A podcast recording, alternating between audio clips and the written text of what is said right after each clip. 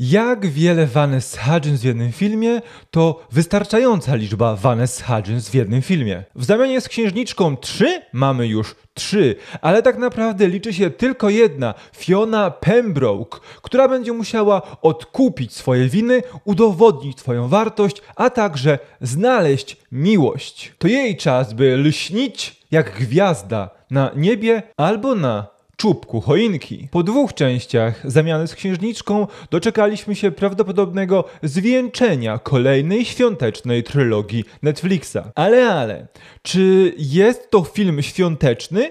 Bo wydaje mi się, że już nie. Zamiana z Księżniczką 3 to heist movie osadzony w trakcie świąt Bożego Narodzenia. Równie dobrze mógłby dziać się podczas Wielkanocy albo nawet Święta Dziękczynienia. Jedynym typowo bożonarodzeniowym elementem tego filmu jest to, że McGuffinem tej produkcji będzie klejnot biskupa świętego Mikołaja, czyli gwiazda pokoju, która trafia do Montenaro na Boże Narodzenie prosto z Watykanu i ma zostać umieszczona na czubku królewskiej choinki. Przygotowania do bożonarodzeniowej celebracji w Montenaro czyli królestwie królowej Margaret, wspólnie urządzają Margaret i królowa Stacy z Belgrawii. Już to pokazuje, jak pretekstowa jest fabuła tego filmu. Jednak na kilka dni przed Bożym Narodzeniem klejnot w tajemniczych okolicznościach zostaje skradziony, a to zmusza Margaret i Stacy do jednego. Skorzystania z usług kuzynki Margaret, czyli Fiony Pembroke, która odbywa właśnie karę w sierocińcu, będąc sprzątaczką, za to, że w poprzedniej części porwała królową Stacy i się pod nią podszywała. Do ekipy złożonej z królowej Stacy, królowej Margaret, króla Edwarda i pierwszego męża Kevina dołącza Fiona, a także jej były chłopak Peter Maxwell, który przed laty razem z Fioną zajmował się, no właśnie czym? Nie do końca wiemy, ponieważ przez cały film Wmawia się nam, że Peter był najpierw agentem Interpolu, a później otworzył własną firmę ochroniarską. Ale w takim razie, dlaczego był tak dobrze zaznajomiony z kradzieżami wszelkiego rodzaju? Pierwsze dwie części zamiany z księżniczką były typowymi świątecznymi komediami romantycznymi, które bardzo mocno przypominały filmy Hallmarka albo też telewizji Lifetime. Tutaj jednak mamy do czynienia z prostym filmem heistowym osadzonym podczas Bożego Narodzenia. To tak jakby Disney Channel zrobił małych agentów po 30 latach. Ale ci, nie, nie podrzucajcie im tego pomysłu. Z racji tego, że Stacy i Margaret ułożyły swoje życie wraz z księciem Edwardem i Kevinem, w trzeciej części przychodzi czas na Fionę, która musi odnaleźć miłość i przestać być comic reliefem. Ale ciężko jest to wszystko uwierzyć, ponieważ nawet na początku tego filmu Fiona zachowuje się tak samo, jak się zachowywała wcześniej. Ten film udowadnia, że o ile wszyscy podświadomie lub nieintencjonalnie jesteśmy fanami bożonarodzeniowych komedii, niezależnie od tego, czy są to komedie romantyczne, czy komedie rodzinne, tak ten film doskonale pokazuje, że robienie trylogii z tak prostego pomysłu jak zamiana dwóch identycznie wyglądających osób, no to nie jest pomysł na całą trylogię. Twórcy dwoją się i troją, aby cokolwiek z tego wyszło, ale widać ewidentnie, że pomysłów już brakuje. Mamy trzy kobiety, które wyglądają identycznie. Trzy kobiety z twarzami Vanessa Hudgens, ale jednocześnie. To jest tego typu film, że ja się długo zastanawiam, co o nim w ogóle powiedzieć. To jest komedia pełna gagów, z których nic, absolutnie nic nie wynika. Po sequelu zamiany z księżniczką, gdzie po raz pierwszy pojawiła się Fiona Pembroke, która była ludzką wersją komentarzy na Facebooku, mamy uwierzyć, że jest w stanie zmienić się i być empatyczną kobietą, która podejmuje słuszne decyzje i przestaje być arogancka i egoistyczna. No nie da się. Ważnym elementem tego filmu jest również to, że Fiona przez wiele lat nie utrzymuje kontaktu ze swoją matką. Mimo, że ta próbuje się do niej odezwać i próbuje z nią się połączyć na nowo. Peter zna Fionę od najmłodszych lat, bo razem chodzili do szkoły z internatem. To wówczas złożyli sobie obietnicę, że będą razem nieważne co i nieważne gdzie.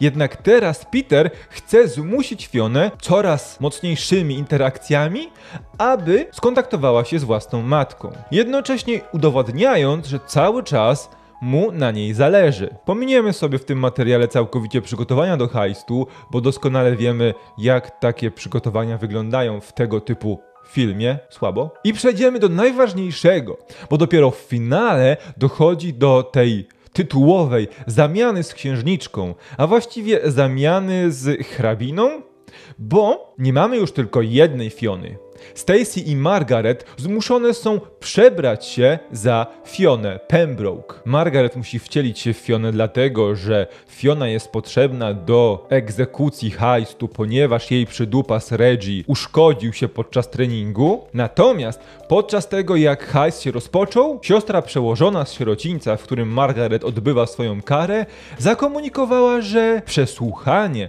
mające na celu złagodzić albo zaostrzyć karę Fiony zostało przesunięte i odbywa się wcześniej.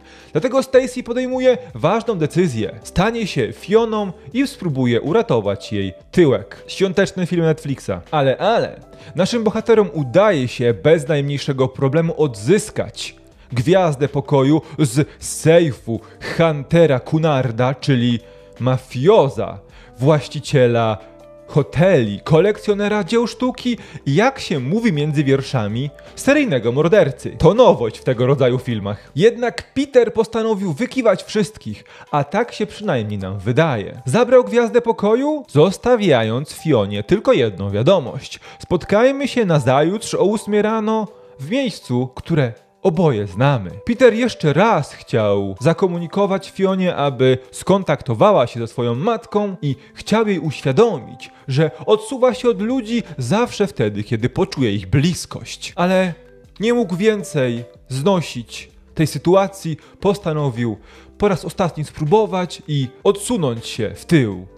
Ale, ale, dobrze wiemy, że na tym się nie skończy i cała królewska rodzina, a właściwie dwie rodziny, spędzą razem Boże Narodzenie, ponieważ Fiona ma nagłą realizację. Musi pogodzić się z matką, a Peter się tak łatwo nie poddaje. I jeszcze raz postanawia spróbować swoich sił i powiedzieć, co tak naprawdę czuje do Fiony. Ja wiem, że ten cały film ma służyć temu, abyśmy potraktowali Fionę na poważnie, abyśmy zobaczyli, jak się zmienia, abyśmy mogli uwierzyć, że jest człowiekiem z krwi i kości, że nie jest tylko ludzką wersją z kamerą u Kardashianów, ale ciężko jest to uwierzyć, patrząc na wszystkie wydarzenia i na zachowanie tej postaci przez cały ten film. Pierwsza część zamiany z księżniczką nie była wcale tak złym filmem. Była filmem prostym, była filmem typowo świątecznym, obarczonym klątwą schematów i archetypów, które muszą pojawić się w tych filmach.